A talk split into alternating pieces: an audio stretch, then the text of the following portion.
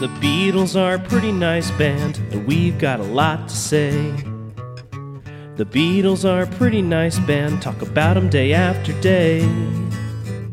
But we also love the outfield a lot, so are these songs better than your love?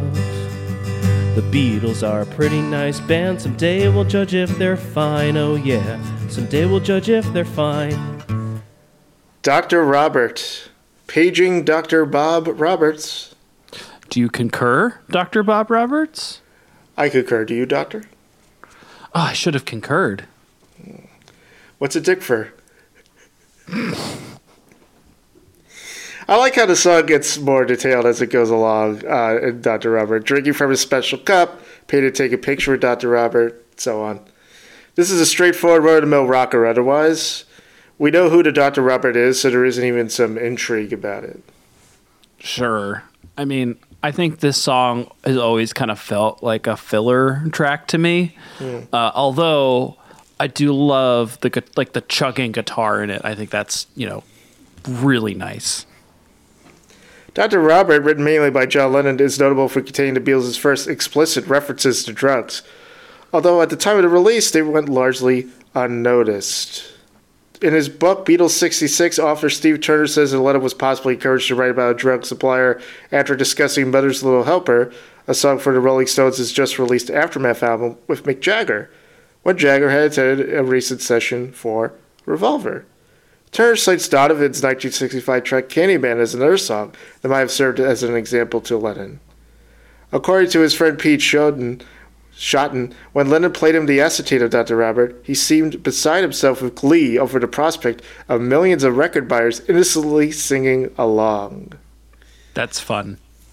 Although many in London th- thought the titular doctor referred to art dealer Robert Fraser, it was actually written about Dr. Robert Freeman, who ran a discreet clinic, how discreet can it be, on Manhattan's hmm. East 78th Street. Known as Dr. Robert or the Great White Father, Freeman had a reputation for giving vitamin B12 injections containing large doses of amphetamines, mainly to well heeled New Yorkers. Freeman was a German born Manhattan physician known to New York's artists and wealthier citizens for his vitamin B12 injections, as I just said. Freeman bragged that he could rattle off 100 names of his celebrity patients, reportedly including Jackie Kennedy, in 10 minutes. His 1983 autobiography was titled What's So Bad About Feeling Good? He lost his medical license in 1975. Hmm. I wonder why. Also, like, come on, dude. You're just bragging about who you're giving pills to. like, he does everything he can now. although I did have a dentist who uh, who once bragged to me that he did Paul McCartney's teeth, which I thought was strange. Yeah. Yes. Very strange. In November of 1966, artist Alan Aldridge created a cartoon illustration of Dr. Robert and three other Revolver tracks to accompany a feature article of the Beatles in Women's Woman's Mirror magazine. The illustration depicted Lennon dressed in a black cape that was partly drawn aside to reveal a set of shiny surgical instruments.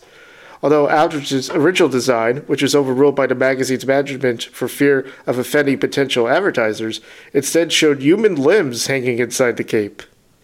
Impressed with the artist's work, Lennon brought, bought the original picture and proudly displayed it at his home. According to Aldridge, Lennon told him that he had got it wrong, though, in depicting Dr. Robert as a physician concerned with the human anatomy. It said he was a New York doctor who sold speed. So there's the confirmation that it mm-hmm. was that guy. Ray Davies said, It's good. There's a 12 bar beat and bits in it that are clever. Not my sort of thing, though.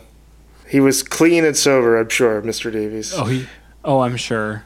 The extended jam that lasts 43 seconds at the end was recorded, but it was removed and replaced with a fade out. In the US monos mix of the song, as released on Yesterday Today, Lennon appears to say, Okay, Herb, at the, end at the very end of the track. Love count zero. There's no love, it's just drugs. Mm.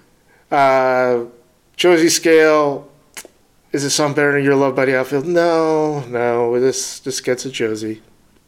Yeah, I'm gonna agree. It's a Josie for me too. The Beatles are a pretty nice band, talk about them day after day. But we also love the outfield a lot, so are these songs better than your love? The Beatles are a pretty nice band. Someday we'll judge if they're fine. Oh, yeah. Someday we'll judge if they're fine.